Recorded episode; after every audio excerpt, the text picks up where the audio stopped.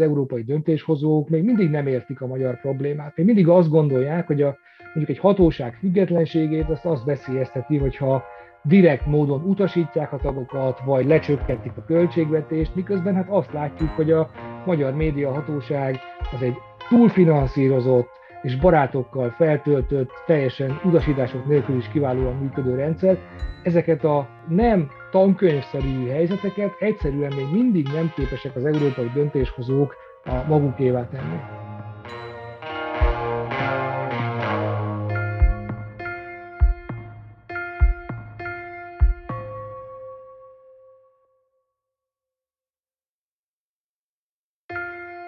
Ez itt a Jognak Asztalánál, a Partizán két hetenként megjelenő jogi podcast műsora. Amiben áttekintjük, hogyan építették fel az államhatalom szerkezetét 2010 után, és hogyan lehetne azt a jogeszközeivel megváltoztatni. A műsorvezetők pedig Molnár Noémi és Kazai Viktor Zoltán. Ha tetszik az adás, akkor szállj be a Partizán műsorainak finanszírozásába a Patreon oldalon, valamint ne felejts el feliratkozni a Partizán YouTube csatornájára. Ne maradj le a jognak asztalánál egyetlen epizódjáról sem. Kövess minket Spotify-on és a Facebookon, ahol a műsorhoz kapcsolódó egyéb érdekes információkat is megosztunk. Kezdünk! Üdvözlünk mindenkit a Jognak Asztalánál hetedik epizódjában, amelyben a média szabályozás legfontosabb változásait, sőt, tágértelemben a média szabadság helyzetének alakulását fogjuk átvenni, főleg a 2010 utáni eseményekre fókuszálva. A beszélgető partnerem pedig Poják Gábor lesz, jogász, médiakutató. Mielőtt azonban rátérnék Gábor bemutatására, szeretném jelezni minden hallgató számára, hogy a szokásostól eltérően ezt a beszélgetést most nem egy stúdióban vesszük föl, hanem az internet csodájának köszönhetően tudunk egymással beszélgetni Gáborral, hiszen én Budapesten, ő pedig Pécset van jelenleg. És akkor ezzel a fantasztikus átkötéssel térnék rá Gábor bemutatására, hiszen Gábor jogot végzett a Pécsi Tudományegyetemen, ott is szerezte a PHD fokozatát, és egészen 2016-ig ott is tanított. Viszont ahogy ránéztem a, az önéletrajzodra, látom, hogy 2011 és 2021 között már a Corvinuson tanítottál részmunkaidőben, és 2021 óta pedig az ELTE média és kommunikáció tanszékének vagy ez az egyetemi docense. Ugye ezt azért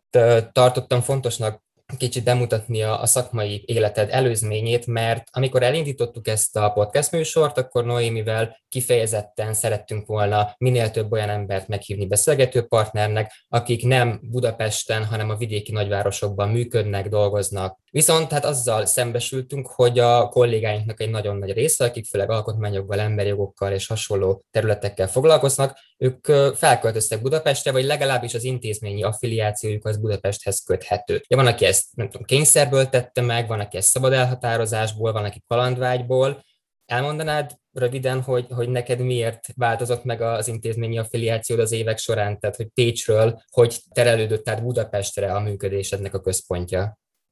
Szia, és köszönöm a meghívást. Szerintem azért itt sok, sok váltás volt e közben a lassan 20 éves történet közben, ami még Pécsen belül történt, az tulajdonképpen a jogi karról a kommunikációs tanszékre, a bölcsészkarra való váltás volt már oktatóként 2016-ban, és amikor 2016-ban váltottam a jogról a bölcsészkarra, akkor közben két évig én Németországban dolgoztam,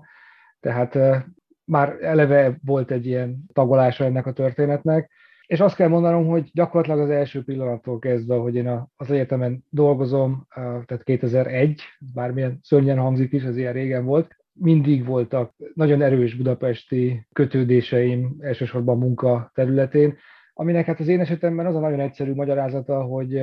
a magyar média piac, a magyar média szabályozás, igazgatás az lényegében teljes egészében Budapesthez kötődik. Ugye van minden nagyobb városban, sőt, hát lényegében majdnem minden településen valamiféle helyi médium, de ezeknek a piaci jelentősége, a szabályozás szempontjából relevanciája nagyon-nagyon picike ahhoz képest, hogy Budapesten minden összpontosul. Úgyhogy ez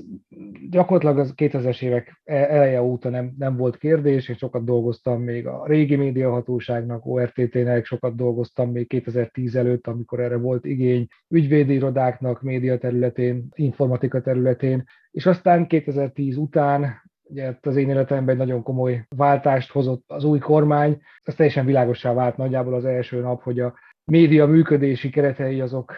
gyökeresen meg fognak változni, és amit én addig helyesnek és követendőnek gondoltam, az a továbbiakban nem létezik. Úgyhogy akkor éppen szembe jött egy kérdés, hogy a Corvinuson az infokommunikációs tanszéken lenne egy félállás, tudnék-e valakit ajánlani, kérdeztem, hogy nem lehetnék-e én, mondták, hogy de, végül is miért ne, és akkor ott volt egészen a múlt év végéig egy, egy félállásom, ami nagyon izgalmas volt megint abból a szempontból, hogy ott sem jogászokat, hanem informatikával és közgazdaságtannal foglalkozó hallgatókat oktattam nagyon sokáig, aztán ott is kommunikációs hallgatókat is nagy óraszámban. Úgyhogy ez egy vegyes és olyan történetemben sok kitérő és kacskaringó volt, de Budapest az, az mindig a, a munkámnak a térképén egy, egy központi helyet töltött be, mert hogy ez egy, ez egy ilyen ország. És van egy másik állásod azokon kívül, amiket eddig én is te felsoroltál, és valószínűleg a legtöbb ember innen ismert téged. A Mérték média elemző műhely, ami egy civil szervezet, és amelynek te vagy a vezetője.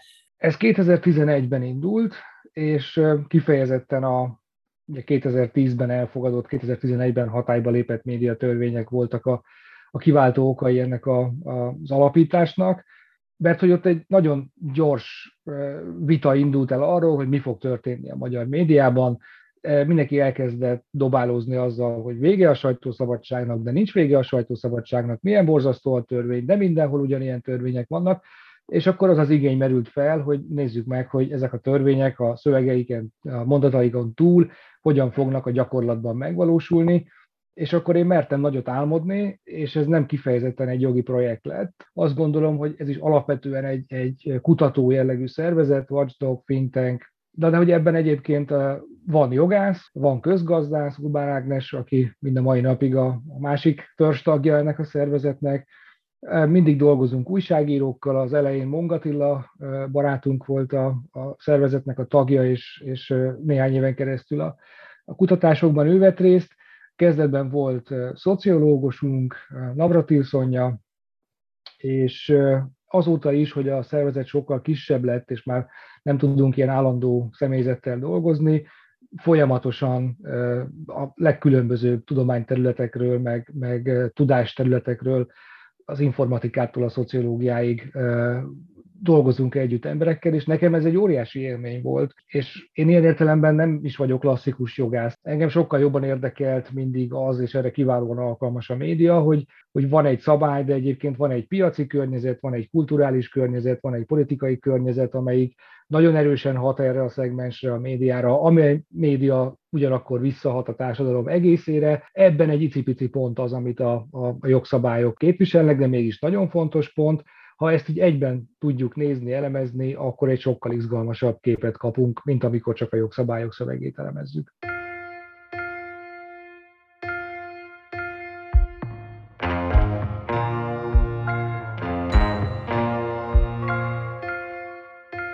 A 89-90-es rendszerváltás, rendszerváltoztatás, kinek hogy tetszik, után ugye Magyarország nagyon gyorsan csatlakozott az Európa Tanácshoz, és aláírtuk az Emberi Jogok Európai Egyezményét, és a 90-es évek közepén ugye elindult a csatlakozási tárgyalása az Európai Unióhoz. És azt gondolom, hogy ez a, ez a két csatlakozás, vagy annak az ígérete, az nagyon nagy mértékben hatott arra, hogy, hogy minél gyorsabban és minél gyökeresebb változások lépjenek életbe a médiaszabályozás területén.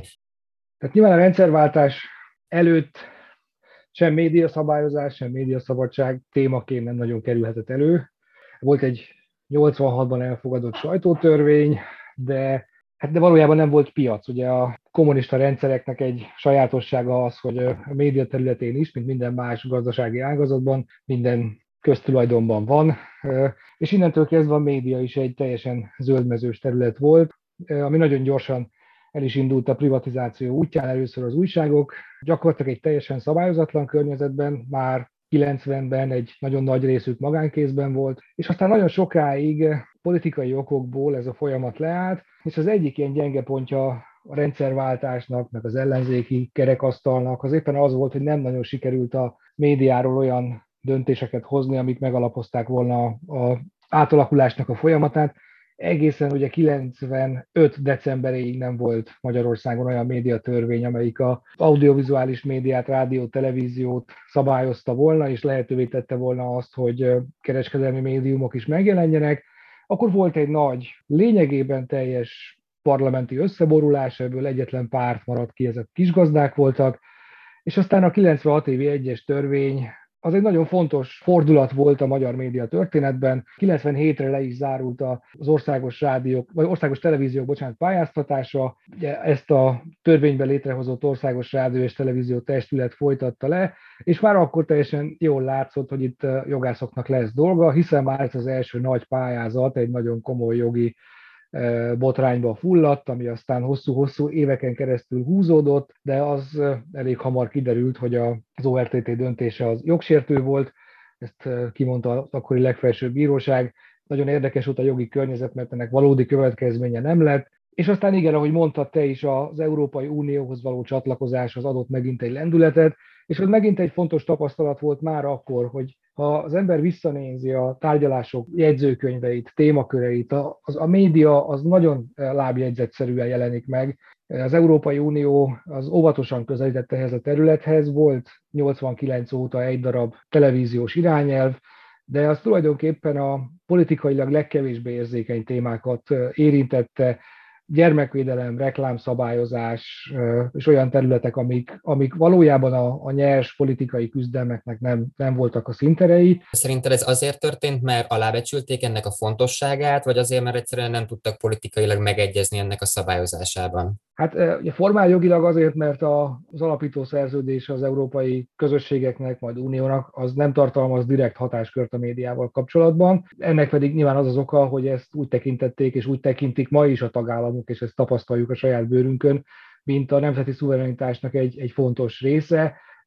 és hát hiába tartozik az európai értékek közé, mint fontos alapvető emberi joga, véleményszabadság és a sajtószabadság, ennek a miben létéről még mindig sokkal inkább kapunk képet az emberi jogi bíróság döntéseiből, mint az Európai Unió különböző szerveinek a döntéseiből. Tehát ez egy szuverenitásbeli politikai döntés volt és maradt már akkor is. Most függetlenül attól, hogy a 2010 és az utáni reformokról mit gondolunk, szerinted akkor, amikor kormányra lépett a Fidesz-KDNP kormánytöbbség, igény volt, vagy, vagy szükség volt arra, hogy egy ilyen alapvető újraszabályozása megtörténjen a, a magyar médiaszektornak? Ebben teljes egyetértés volt politikai oldaltól, szakmai meggyőződéstől függetlenül, hogy a 96-os médiatörvény, amelyik bőven megszülte a maga botrányait, minden volt, csak nem tökéletes, és teljesen világos, hogy egy másik technikai, gazdasági környezetre lett kitalálva, mint ami a 2000-es években már itt volt Magyarországon is. Ez megérett a, a váltásra, sőt a 2010 előtti években nagyon közel kerültek a parlamenti pártok, hogy egy megint csak egy kvázi összpárti összefogással egy új médiatörvény szülessen, ebből aztán a, a kihátráltak, én ezt már nem is tudom visszaidézni, hogy ki jobban, de szerintem nagyjából mindenki bedobta ott a törölközőt, az nem hozott volna gyökeresen új szemléletet. Ugye a, a 96-os médiatörvény az intézmények területén egy olyan megoldást alkalmaz, hogy a pártokat nem rekeszti ki, hanem megpróbál köztük egy olyan egyensúlyt felállítani, hogy egyik párt se kerülhessen meghatározó pozícióba a kereskedelmi média igazgatásában, frekvenciák elosztásában sem, és aztán a közszolgálati média működésében sem. Ezt próbálták még úgy 2008-2009 környékén újra definiálni a, a parlamenti pártok, és aztán ez nem valósult meg, de akkor már volt európai nyomás is, akkor volt az, az Európai Audiovizuális Média Szolgáltási Irányelvnek egy, egy implementálási kötelezettsége,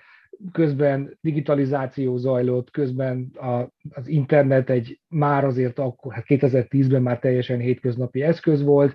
teljesen másképp nézett ki a média, mint a 90-es évek közepén, úgyhogy igen, tehát igény mindenképpen volt rá.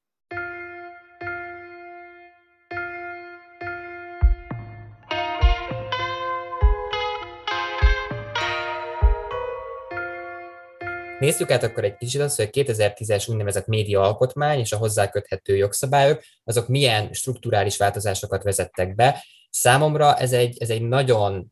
nehezen áttekinthető terület, ez hihetetlen mennyiségű jogszabály van, amit, amit az embernek a fejében kell tartania, és egy csomó társ szektor van, amelyet, amelyet fejben kell tartani az embernek. Csak egy, egy szubjektív mondat, amiért én beleszerettem nagyon hamar még egyetemistaként ebbe a médiajogba, az éppen az, amit nem kritikaként, hanem ilyen nehézségként fogalmazol meg, hogy már a jogszabályok szintjén is milyen sok irányú. Tehát én sosem mondtam magamról, hogy alkotmányjogász vagyok, ugyanakkor mondjuk a PhD-nek egy jelentős része az versenyjog volt, rengeteg, tehát az óráimon rengeteget beszélek polgári jogi, büntetőjogi szabályokról, tehát engem ez mindig nagyon inspirált, hogy, hogy nem, nem egy szemszögből nézem a világot, és akkor ugye milyen jó ezt még kitágítani gazdasági, meg szociológiai szempontokkal.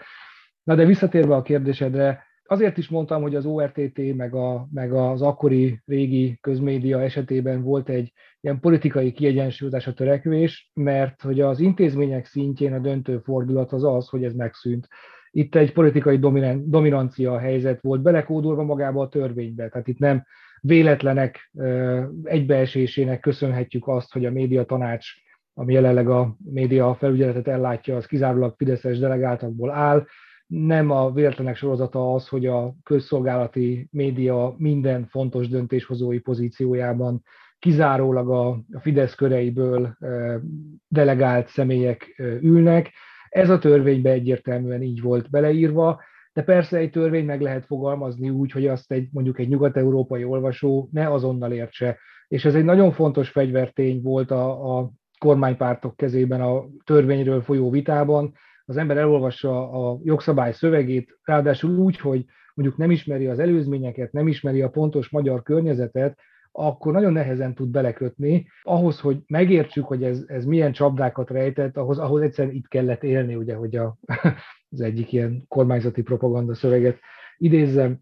Tehát létrejött a média tanács, ami elvileg a törvény szerint lehetett volna abban az értelemben sokszínű, hogy kerülhettek volna be ellenzéki delegáltak is, de hát az világos volt, hogy miután a, ezt a médiatanácsot delegáló adhok parlamenti bizottság végső soron kétharmados döntést fog hozni a jelöltek személyéről, ezért nem lesznek benne ellenzéki delegáltak, ez így történt 2010-ben, és így történt 2019-ben is. És hát ez a médiahatóság, ez bizony nagyon fontos szerepet töltött be abban, hogy hát jelen pillanatban mind gazdasági, mind politikai értelemben egy sokkal-sokkal kevésbé sokszínű média rendszerünk van, mint a szintén nem tökéletes 2010 előtti időkben. Ennek a médiahatóságnak is nagyon fontos szerepe van a frekvencia gazdálkodásban. Igaz ugyan, hogy ma már csak a rádiók területén, a televíziókat azt már nem pályáztatják, a televíziókat kizárólag az, az Antenna Hungária döntései alapján teszik fel a digitális földfelszíni mindenki számára akár ingyenesen elérhető csomagokba is. Hát az Antenna Hungária az egy állami cég, tehát ez semmivel sem jobb, mint a Fidesz által uralt médiatanács. De, de nagyon sok olyan döntése volt a médiatanácsnak, amik a médiapiaci vállalkozásoknak az egymás közötti összefonódását érintették. Itt is egy nagyon tendenciózus gyakorlatot látunk. Tehát ő, ő sajnos nem egy szakmai, hanem egy politikai küldetéssel érkezett akkor is igaz ez, hogyha egyébként ezt az ORTT-re is rá lehetett fogni. Ott egyszerűen az, hogy több különböző politikai érdek ütközött, az mégiscsak nagyobb teret adott valamiféle szakmai szerencsének. Mi a kapcsolat a médiatanács és a Nemzeti Média és Hírközlési Hatóság között? Ugye minden kettőt halljuk a hírekben, és mondjuk egy laikus ember nem biztos, hogy meg tudja különböztetni a kettőt egymástól.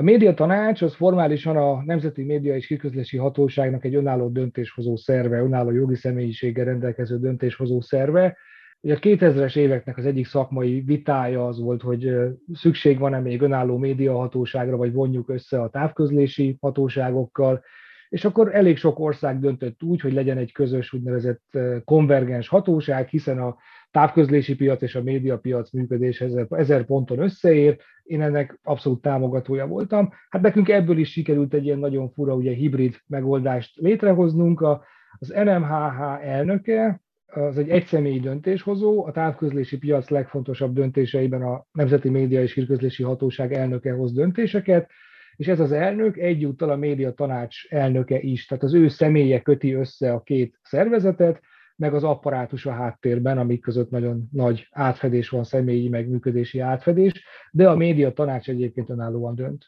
A média tanácson és az NMHH-n kívül van más olyan intézmény, amely kontroll gyakorol a, a média fölött? Tehát mondjuk nagyon sok piaci mozgás volt az elmúlt években, úgyhogy a gazdasági versenyhivatal az egy, az egy sokszor képbe került szereplővé vált, ugyanakkor a 2010-es média törvény behozott egy megint csak olyan intézményt, ami a világ számos országában létezik, nagyon érdekes szakmai kihívást jelent, de nálunk nem ez volt a cél, nem egy szakmai problémát akartak behozni, hanem, hanem kiskapukat akartak nyitni. A GVH eljárásaiba, hogyha média piaci összeolvadásról van szó, akkor a média tanács szakhatóságként bekapcsolódik, és gyakorlatilag ő dönti el kötelező erővel a, a fúziónak a kimenetelét. Ez a GVH válláról levesz egy nagy terhet, és, és a média tanácsot pedig hát abba a helyzetbe hozza, hogy gyakorlatilag a, a politikailag kényes ügyekben politikailag megfelelő döntést hozzon. Én leginkább a GVH-t tudnám említeni.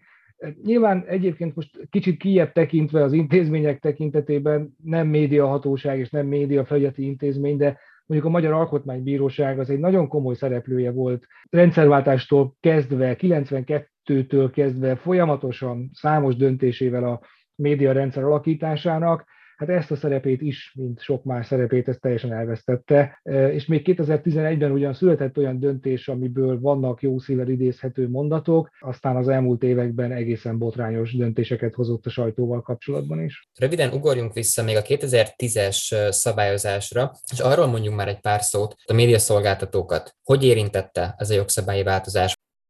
Ha akarok pozitívumot mondani a 2010-es médiatörvényekről, akkor az mindenképpen az, hogy akkor úgy tűnt, hogy a kereskedelmi televíziók, minél, tehát a, a, a nagyobb kereskedelmi televíziók számára egy, egy pozitív változást jelent a törvénynek az elfogadása, Például abban a tekintetben, hogy a korábbinál sokkal rugalmasabban lehetett a reklámidővel gazdálkodni, és e tekintetben a magyar jogalkotó az európai mozgástér által biztosított legoptimis, vagy legoptimálisabb helyzetet teremtette a kereskedelmi szolgáltatók számára. Nem korlátozta annyira a piaci terjeszkedésüket elvileg, tehát azt gondolom, hogy egy, pillanatra a, a kereskedelmi televíziók és rádiók fel e, lélegeztek, és ez nekik nagyon fontos volt. A 2010 előtti időszaknak az egyik nagyon fontos kudarca az, az hogy a magyar médiapiac lényegében úgy kiürült, hogy a legnagyobb szolgáltatókon kívül, tehát a TV2 RTL klubon kívül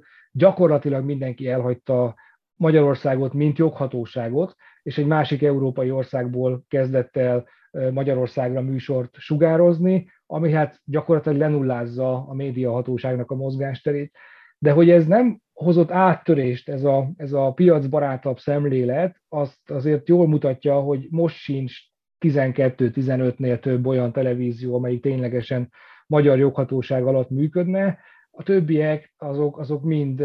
vagy Romániából, vagy Csehországból, eh, korábban az Egyesült Királyságból, ők majd most áttelepülnek, gondolom Hollandiába, tehát egy másik Európai Uniós tagországból működtetik a tevékenységüket, és ez azt jelenti, hogy a Magyar Média Tanács például a Cool TV-vel kapcsolatban, az HBO-val kapcsolatban, vagy de akár az Izaura TV-vel kapcsolatban, ami hát erősen kormányközeli tulajdonban lévő televízió, legfeljebb kérni tud a szomszédos országok hatóságaitól szívességet, hogy ugyan már nézzék meg, hogy jogszerűen járt el, de nincs saját mozgástere velük kapcsolatban, és ebben nem hozott, még egyszer hangsúlyozom, váltást az a tényleg piacbarátabb szemlélet, ami megjelenik a 2010-es törvényekben.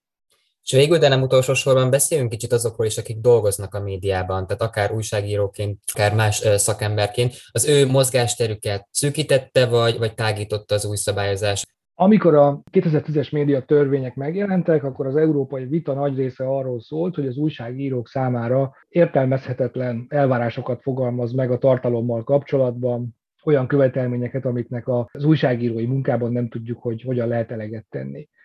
Ez azt mutatja, hogy, hogy az Európai Unió is kezdettől fogva az egyszerűbb és látványosabb problémákra lőtt, és nem ismerte a hazai kontextust, mert hogy tény az, hogy azoknak a szabályoknak, amik annak idején az európai kritika célkeresztjébe kerültek, volt olyan előzménye, ami akár szó szerint már a 96-os törvényben megjelent, Nyilván egy új hatóság új értelmezést hoz, de azért azt is látni kellett, hogy, hogy nem ez volt korábban sem az újságírói munka számára a legfontosabb korlát. Tehát ez igaz, ezeket a szabályokat egyébként tényleg nem kell, hogy értsék, és nem tudják jól igazítani hozzá magatartásukat az újságírók, de ez sajnos igaz a büntető törvénykönyv számos módosítására, és itt nem csak arról van szó, ugye itt a Covid elején ez a úgynevezett álhírekkel szembeni módosítása a rémhírterjesztésnek, ami hát végül is nem az álhírekről szól. Ez is egy nagyon nehezen megfogható, nagyon nehezen értelmezhető szabály, de már erre biztosan kevesen emlékszünk. 2013-14-ben a akkori választási kampányban a HVG online lehozott egy videót, egy bajai kampány, a bajai körzetből, ahol ott mindenféle sötét arcú figurák arról beszéltek, hogy hogy fogják elcsalni a választást, és akkor erről kiderült, hogy egy hamis videó, és akkor ezt követően néhány nappal a, nyilván túlzok, de akkor hetekkel később a parlament elfogadta a BTK-nak azt a módosítását, ami a hamis vagy hamisított kép- és videófelvételeknek az elkészítését, terjesztését külön büntette, noha egyébként ezt a BTK alapján addig is lehetett kezelni, tehát végig jellemző volt egy ilyen reagáló jogalkotás, soha nem a minőség jegyében történt ez, hanem hogy gyorsan valamiféle látványos politikai válasz szülessen. Úgyhogy az újságírókat, ha csak a jogszabályi hátteret nézzük, szerintem jobban aggasztotta végig a, a a polgári törvénykönyv, nagyon komoly aggódás előzte meg az új PTK-ban a sérelemdíjnek a, a bevezetését, ami aztán nem hozott földrengésszerű változást mondjuk az újságírói esetleges jogsértéseknek a polgári jogi következményei tekintetében. És ami még nagyon fontos, az az információ szabadságra vonatkozó szabályoknak a, a folyamatos rángatása, és ott megint azt láttuk, hogy ha nem tudom, valaki a század végnél felgyűlt több ezer oldalt igényelte ki, akkor néhány héttel később az országgyűlés beleírta a törvénybe, hogy na, azt már csak helyben lehet elolvasni, és kézzel lehet kijegyzetelni, tehát ott is volt egy ilyen reaktív jogalkotás, és ez mind-mind arról szól, hogy egyfelől az újságírói munka nehezüljön, tehát nehezebb legyen feltárni az ügyeket, másfelől, ha nem is válik nehezebbé, de mindenképpen kockázatosabbá válik, mert, mert nem lehet kiszámítani. Tehát ez a bizonyos chilling effekt, ez nagyon sokszor jelent meg az elmúlt 11 évben a jogalkotásról folyó diskurzusban. Az egyszerű médiafogyasztó ebből mit érzékel? Tehát az ő helyzetét, jogait, érdekeit, azt, azt miért és, és milyen formában sérti ez az új szabályozás? Önmagában a szabályozást azt, azt nehéz értékelni, éppen azért, mert mert nagyon sok minden történt közben, és ezzel párhuzamosan, és ennek hatására is, amiből sokkal több mindent érzékelhet akár az újságíró, akár a, akár a médiafogyasztó. Tehát ha megint nem emlékszik senki, de visszagondolunk, 2010-ben a legelső médiát érintő lépése az új kormánynak az nem a médiatörvény módosítása volt, meg elfogadása volt, hanem megpróbálta az RTL Klub 30%-os tulajdonrészesedését megszerezni, akkor még ugye Simicska Lajos. Ez nem sikerült, üzleti okokból ez meghiúsult, de teljesen világossá vált, hogy nem érdemes csak a jogalkotásra fókuszálni, itt egy ennél sokkal nagyobb ívű, a piac egészét alakítani akaró médiapolitika várható a következő években, és például abból, ha akar a médiafogyasztó, vagy ha van erre szeme, akkor sokkal többet érzékelhet, hogy míg például 2010-ben mondjuk az Origo a Magyar Telekom, Deutsche Telekom által működtetett kiváló oknyomozó anyagokkal működő hírportál volt, addig ma Közép-Európai Sajtó és Média Alapítvány berkein belül hát végzi a működését, vagy ugye TV2 is 2014-ig egészen egy német tulajdonban lévő televízió volt a ProSieben tulajdonában működött, és aztán átkerült némi kanyarral Andy Vajna tulajdonába, most pedig hát Mészáros Lőrinchez közel álló üzletember tulajdonába. Ezek a, a hírek minőségében sokkal nagyobb változást hoztak mint, mint a jogszabályok. És ahol egyébként magának a jogszabálynak a hatásait érezhette, az szerintem a COVID. Tehát az a jogszabályi környezet, amit itt a COVID alatt gyorsan egy ilyen bástyaként felhúzott a kormány, az nagyon nagy részben azt szolgálta, hogy teljesen egy központból egy egyirányú kommunikáció határozza meg azt, amit az emberek a COVID helyzetről gondolnak. Ne legyenek kiskapuk, ne lehessen ugye bemenni a kórházba, ne lehessen megkérdezni az iskolaigazgatót, lehetőleg 90 nap előtt semmiféle közérdekű adatigénylés ne érhessen célba, de még akkor se. Tehát itt egyébként, itt nagyon világosan egy olyan jogi környezet lett felé, felállítva, ami korlátozta a, a tényleges helyzetnek a megismerését.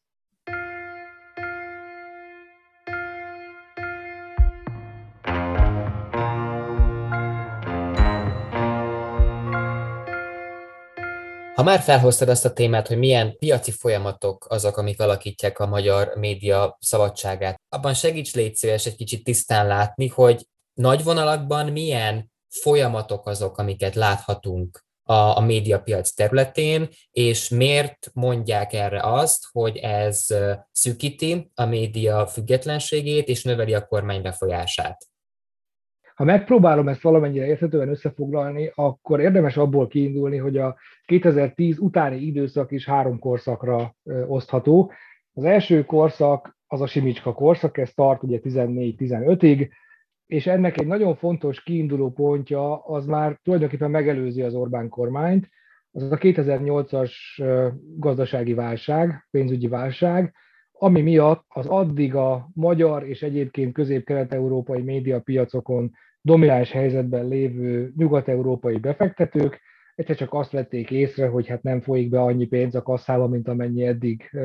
várható volt. Úgyhogy ők úgy döntöttek, politikától függetlenül, hogy kivonulnak ebből a térségből. És én mindig azt mondom, hogy hát ez egy, ez egy elképesztő, hogy mondjam, Orbán Viktor szempontjából szerencse, a magyar média szempontjából elképesztő pech, hogy ezek a folyamatok nálunk értek össze időben a leginkább. Nálunk ugye, a pénzügyi válság eleve hatalmasat ütött a gazdaságon, és ezen belül is a médián, tehát a televíziós reklámpiacnak az 50%-a eltűnt egyik napról a másikra, ami hát elképesztő veszteséget jelent, még ha nem is valódi veszteséget, de a korábbi gazdasági teljesítményhez képest egy brutális visszaesés, és, és jött az a politikai erő, amelyik pedig hát láthatóan támasztott keresletet új médiumok megszerzése iránt. És a, ennek az első időszaknak egyértelműen az integrátora Simicska Lajos volt. Emlékszik rá valaki, az ő kezében volt, én sem fogom tudni a teljes listát felsorolni, de a Magyar Nemzet, a Metropol, bocsánat, igen, akkor még Metropol, igen, az ingyenes újság, az ő kezében volt az a Klassz FM, mint akkori nagyon hamar monopól, monopóliumá váló országos rádió, az ő kezében volt a Hír TV, az ő kezében volt a Publimont, mint, mint óriás plakátcég, tehát a teljes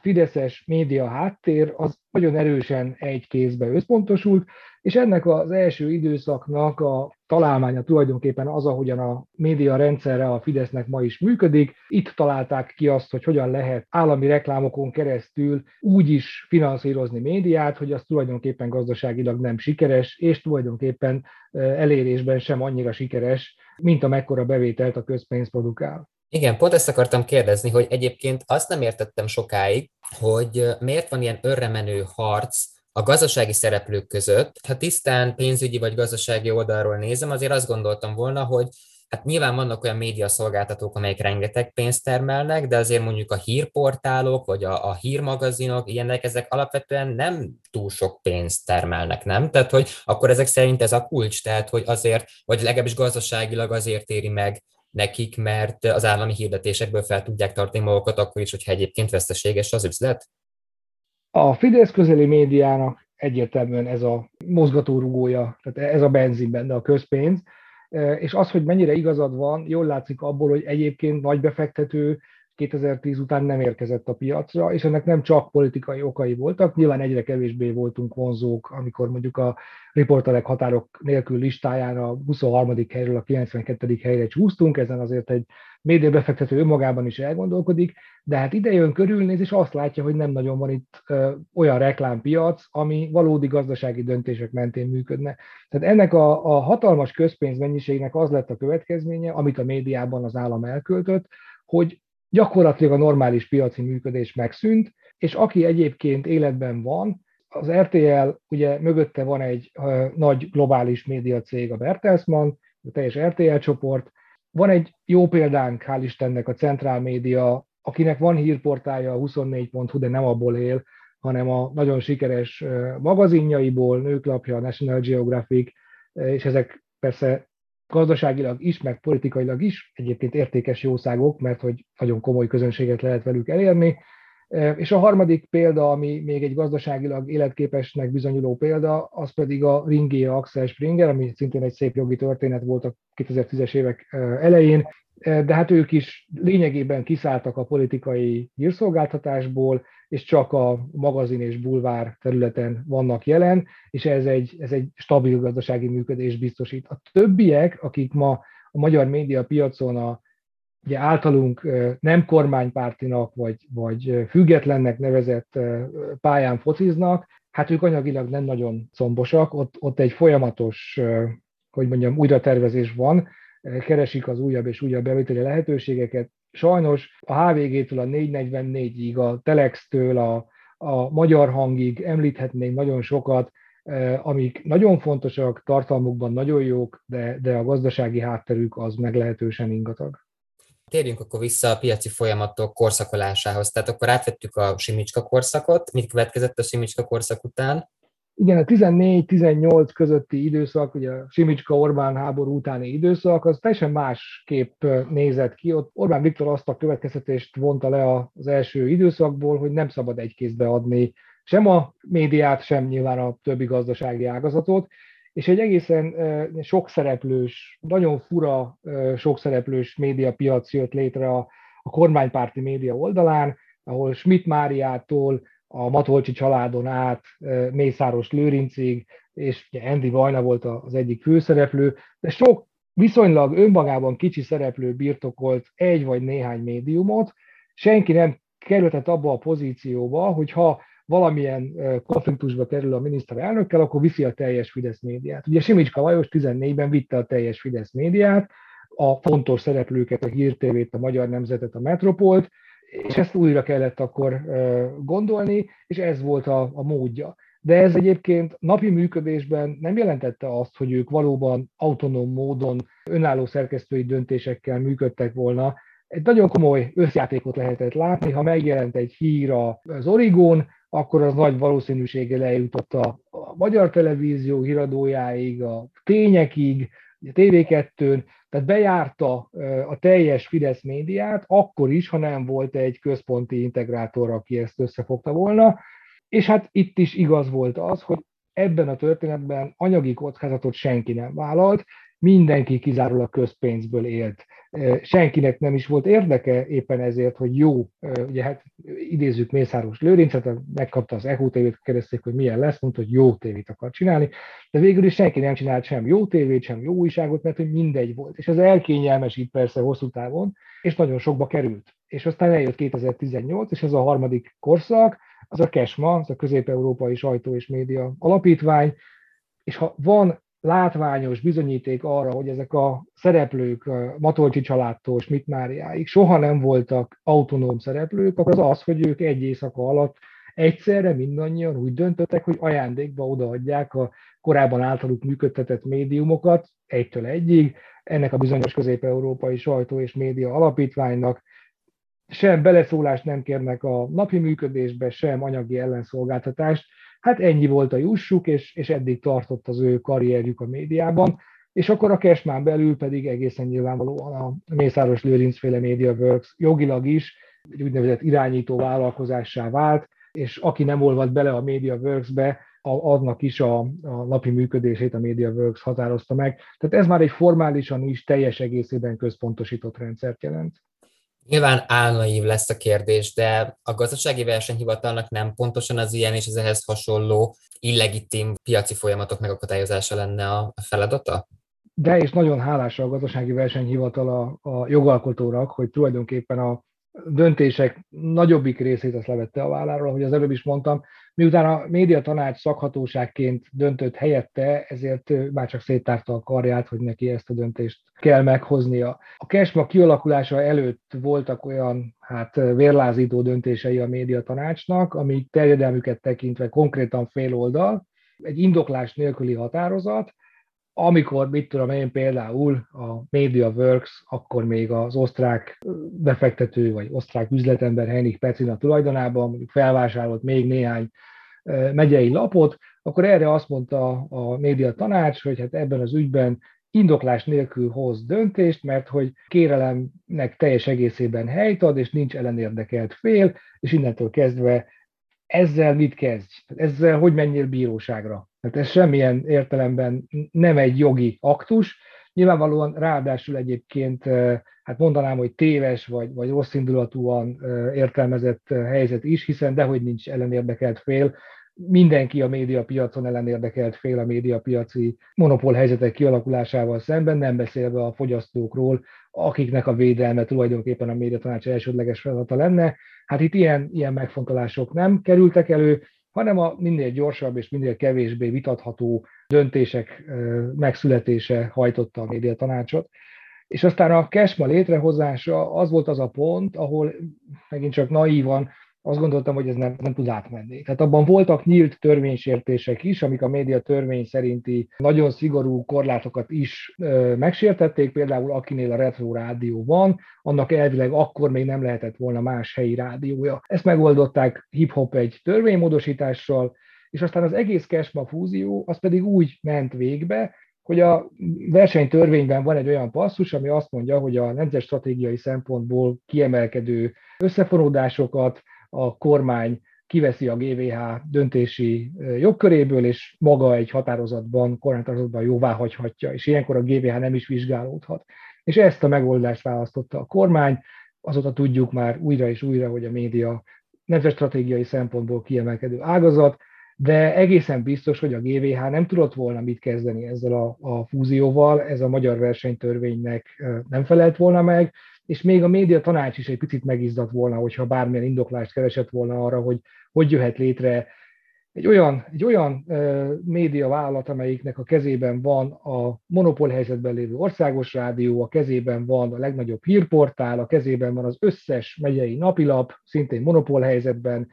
a kezében van a három országos politikai napilapból egy, ezen kívül övé a Hír TV, akkor még, amikor a tranzakció zajlott külön szereplőként az Echo TV, helyi rádiók, tehát valami döbbenetesen széles skála, ez semmiféle jogszabályi környezetben nem felelt volna meg, sem a sokszínűség alkotmányos elvének, sem a versenytörvény szerinti hatékony verseny elvárásainak. Lenne egy módszertani kérdésem. Kíváncsi lennék arra, hogy egyébként ki lehet ezt mutatni, hogy a médiatanács az elfogultan működik. Ugye az egy dolog, hogy elemzők, kutatók, politikusok, újságírók, médiaszakemberek, stb. azt mondják, hogy kormányzati befolyás alatt áll a médiatanács és a többi, de van erre valamiféle hard evidence? Szerintem van, és erről próbáljuk meggyőzni évek óta az Európai Uniót, hogy, hogy most például belekerült az Európai Audiovizuális irányelvbe a médiahatóságok függetlenségére vonatkozó követelményi rendszer, egy viszonylag hosszú szakaszban rendelkezik erről az irányelv, de kizárólag olyan elvárásokat fogalmaz meg, hogy legyen önálló költségvetése a médiahatóságnak, a tagjait ne lehessen utasítani. Tehát csupa formális követelmény, és hát egymás mellé raktam a médiatörvényt, meg, meg ezt a követelményrendszert kipipálva. Tehát ebbe így nem lehet belekötni, és mindig, mindig felcsillannak a szemek, amikor én elmondom, hogy de azért ezt lehetne másképp is vizsgálni, csak ehhez munkára van szükség. Tehát nem elég elolvasni a jogszabály szövegét, amit mi a mértékben 2010 óta csinálunk, az a döntéseknek a, a mély elemzése, ami egyfelől kihoz egy statisztikát, másfelől pedig kihoz olyan klasszikus hibákat, vagy olyan klasszikus jogalko- jogalkalmazói visszaéléseket, amik például abból adódnak, hogy ha mondjuk egy pályázati eljárásban nincs versenyző, csak egy pályázó, akkor bármit megtehet a hatóság, úgysem fog bíróság elé kerülni az ügy. Tehát egyfelől nagyon fontos bizonyíték számunkra az, hogy nagyon jól lehetett látni ennek a három korszaknak a rádiós piaci lecsapódását a médiatanácsnak a frekvencia pályázataiban. Amíg Simicska korszak volt, addig az ő kezében lévő Lánchíd Rádió, ahol indult, mindig nyert. Amikor ennek vége lett, akkor a Lánchíd Rádió pillanatok alatt elvesztette az összes frekvenciáját. Amikor a Rádió 1 Andy Vajnával felfutó, felfutó ágra került, akkor hát lényegében három év alatt egy országos lefedettségű hálózattá tudott nőni a, a média tanács döntéseinek következtében, és éppen most készült 2018-2020 közöttről egy, egy elemzésünk,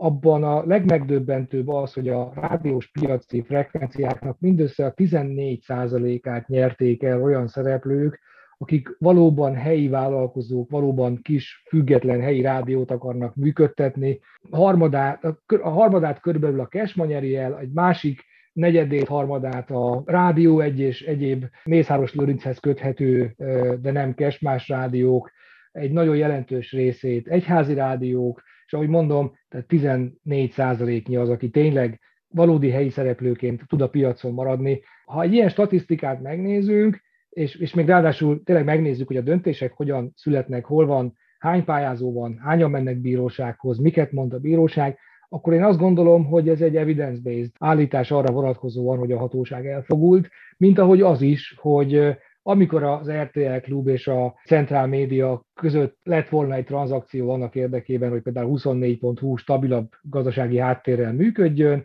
akkor az teljesen mondva csinált okokból a hatóság megfúrta,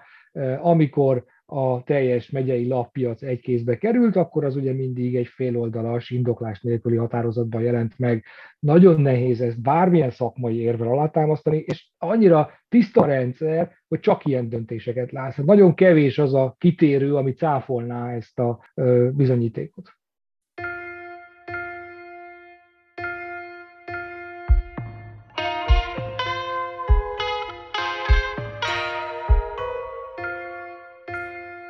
Az, hogy a fidesz KDNP jogalkotása az gyakorlatilag vagy előre megágyaz jogellenes cselekedeteknek, vagy pedig utólag megpróbálja ezeket törvényesíteni, ez önmagában nem túl meglepő, ezt megszoktuk az elmúlt 11 évben. Az sem kifejezetten lep meg, hogy akár a GVH, akár a médiatanács adott esetben nem hozza meg a szakmailag, hogy a törvény által megkövetelt helyes döntést Viszont van még egy intézmény a magyar jogrendszerben, amely elvileg képes lenne megállt parancsolni a, a kormánytöbbségnek, ez pedig az Alkotmánybíróság. Hogyan értékeled az Alkotmánybíróság munkásságát? Azért kezdjünk pozitív példákkal. Tehát egy, egy nagy menet volt a rendőrök képmásával kapcsolatos két AB döntés, ami nem engedett a kúria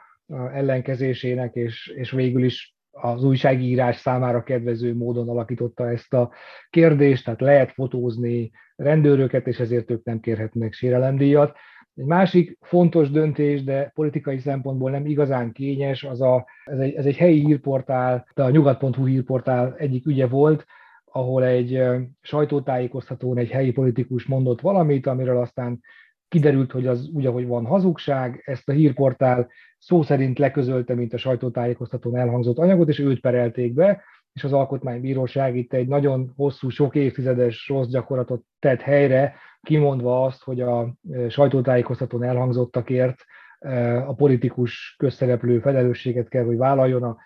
pontosan e, idéző média viszont nem. Van, vannak azért ilyen pozitív példák, még a pozitív példák közé érdemes sorolni a többé-kevésbé a közszereplő fogalmának a polgári törvénykönyvbeli megjelenését, ott azt egy úgy fogalmazta meg a jogalkotó eredetileg, hogy gyakorlatilag ne lehessen sose arra hivatkozni, valaki közszereplő, és ezért az ő személyiségi jogai kevésbé védettek. Ebből elég jelentősen visszacsípett az alkotmánybíróság. Sajnos azt látjuk, hogy a kúria itt abszolút ellenkező irányú tendenciákon ment el az elmúlt néhány hónapban, tehát itt, itt egyébként egy nagyon gyors változást látunk azt gondolom, hogy nem teljesen függetlenül az ott végbe ment személyi változásoktól, de hát aztán 2011-es döntés volt a nagy döntés azzal kapcsolatban, hogy a, a két új média törvény az mennyire felel meg a sajtószabadság, véleményszabadság elveinek. Amiket abban leírtak, azok nagyrészt pártolható, helyeselhető állítások voltak. Legyen szó akár arról, hogy lehet-e médiatörvényben gyűlöletbeszédet korlátozni, vagy szükség van a média ombudsmanra. Tehát ott volt egy csomó olyan fontos állítás, ami például korlátozta a média tanácsnak a, a, az újságokkal, tehát a nyitott sajtóval kapcsolatos mozgásterét, meg az online médiával kapcsolatos mozgásterét. Na de hát annak a döntésnek a legfájóbb része az, ami nincs benne.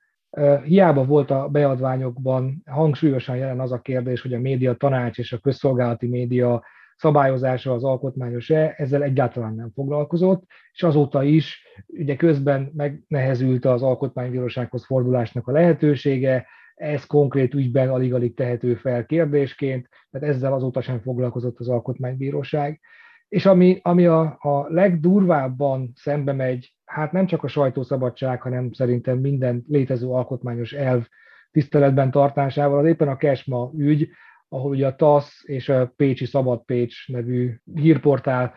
próbáltak fellépni azzal szemben, hogy a GVH nem hozott döntést, perelték a GVH-t, hogy neki kellett volna döntést hoznia. Mindegy, jogilag ez egy, ez egy bukó ügy, de többek között azért csinálták, hogy legyen egy alkotmányossági vizsgálat, és ebben az alkotmánybírósági döntésben elhangzik az, hogy hát közérdek az, amit a kormányzat annak gondol. De ha ez így van, akkor mi szükség van alkotmányra, meg mi szükség van alkotmánybíróságra, miközben tudjuk, hogy a médiával kapcsolatban közérdek az, hogy legyen sokszínű a tájékoztatás, legyen szabad a média, van egy csomó elég jól definiált, vagy, vagy a korábbi gyakorlatból jól átvehető közérdek alá sorolható szempont, ezeket mind elengedte, és a közérdeknek adott egy ilyen nyers politikai értelmezést, ez hosszú távon is szerintem nagyon súlyos következményekkel járhat bármilyen alkotmányossági vizsgálatra, mert hogy lényegében partalanná tette a, a kormányzatnak a mozgásterét.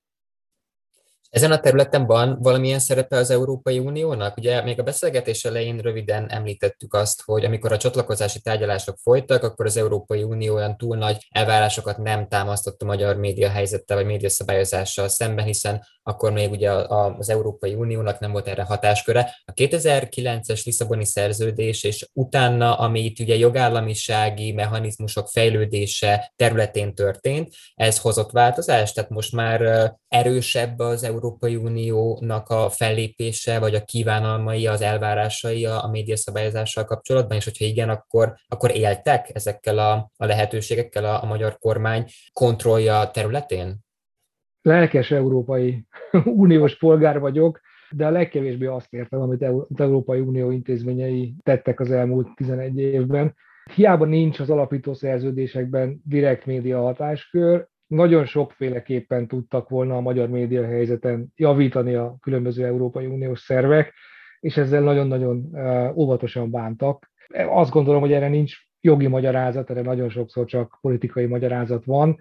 és az is nem csak az, hogy minket kíméljenek, hanem az is, hogy a média az egy érzékeny terület más országokban is, és hogyha egyszer eldöntjük a dominót, akkor, akkor ki tudja, hol áll meg. Ugye mindig ezt is szoktam példaként hozni, hát azért a magyar helyzet előtt ott volt Berlusconi Olaszországa, de hát a számos más országból is tudnánk olyan példákat sorolni, amik mondjuk a Magyar Alkotmánybíróság 92-es döntéseinek nem feleltek volna meg, európai szinten sem, és ezeket is hagyta az Európai Unió, hogy történjenek, nem kapta össze magát. Most arra annyi változás történt, hogy, hogy azért azt be kellett látnia, hogy a magyar helyzet az nem, nem csak egy ilyen elszigetelt probléma, hanem egy, egy tendenciának egy, egy előfutára volt, és ráadásul egy nagyon fertőző előfutára. Kedvenc történetem az az, hogy mi a mértékkel, meg a Klubrádióval közösen, meg Jávor Benedekkel így hármasban két versenyjogi beadványjal fordultunk az Európai Bizottsághoz, éppen azért, mert hát én, én azt kell mondjam, és ez nem biztos, hogy annyira jól hangzik, de jogászként sokkal kevésbé hiszek az ilyen jogállamisági mechanizmusokban, egyéb ilyen alapjogi szempontokat behozó eljárásokban. Nem akarnék semmilyen módon Varga Judittal egy platformra kerülni, de ezek szerintem is mindig politikai viták tárgyát fogják képezni. Tehát az, hogy mit jelent a sajtószabadság, azt még a 90 és 2010 közötti alkotmánybírósági döntésekből sem tudod egy mondattal definiálni, mert teljesen másképp értelmezte a sólyom bíróság, mint aztán a német bíróság, úgy, hogy az egy szakmai vita volt kettőjük között, nem egy politikai, de akkor sem volt egy, egy teljesen egyöntetű értelmezés, és a sajtószabadságot nem lehet pontokba szedni, hogy akkor valósul meg, ha ez, meg ez, meg ez teljesül egy országban. Tudunk mondani egy csomó dolgot, meg tudjuk mondani, hogy nálunk miért nem működik, vagy miért nincs sajtószabadság, de, de ez mindig politikai viták tárgya, és a jogállamiság összes kérdésére azt gondolom, hogy ez igaz. Ezért mi úgy döntöttünk, hogy viszont a versenyjog az egy nagyon régóta kiérlelt területe az Európai Unió működésének, ha valahol erős az Európai Unió, az a gazdasági jog, és egyfelől a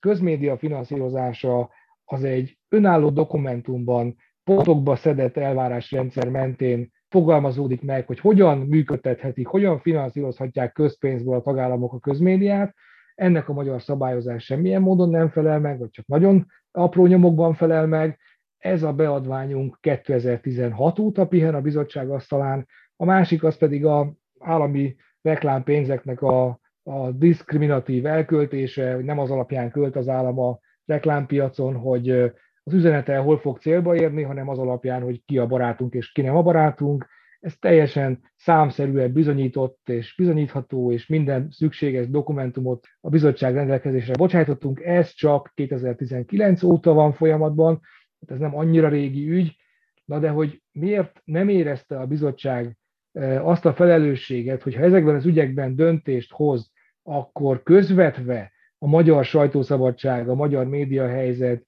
jelentős javulását idézheti elő, erre nekem semmilyen épeszű magyarázatom nincsen, úgyhogy a nagyon konkrét jogi kapaszkodókban mi igyekszünk és igyekezni fogunk mindig belekapaszkodni, de azt látjuk, hogy, hogy ezek valamiért, tehát nem az van, hogy elutasítást kapunk, mert az is jobb lenne, öt év nagyon hosszú idő egy, egy, egy beadványnak a megítélésében, jobb lenne azt tudni, hogy akkor ez nem ment át, és tudni, hogy miért nem. De nem ez van, hanem egyszerűen nem születik döntés. Tehát ez az egyik probléma. A másik meg az, hogy amit az előbb mondtam már, például a, az új szabályok, amik a, a média hatóság függetlenségére vonatkoznak, teljesen világosan azt mutatják, hogy az európai döntéshozók még mindig nem értik a magyar problémát. Még mindig azt gondolják, hogy a, mondjuk egy hatóság függetlenségét azt azt veszélyezteti, hogyha direkt módon utasítják a tagokat, vagy lecsökkentik a költségvetést, miközben hát azt látjuk, hogy a magyar média hatóság az egy túlfinanszírozott és barátokkal feltöltött, teljesen utasítások nélkül is kiválóan működő rendszer. Ezeket a nem tankönyvszerű helyzeteket egyszerűen még mindig nem képesek az európai döntéshozók a magukévá tenni.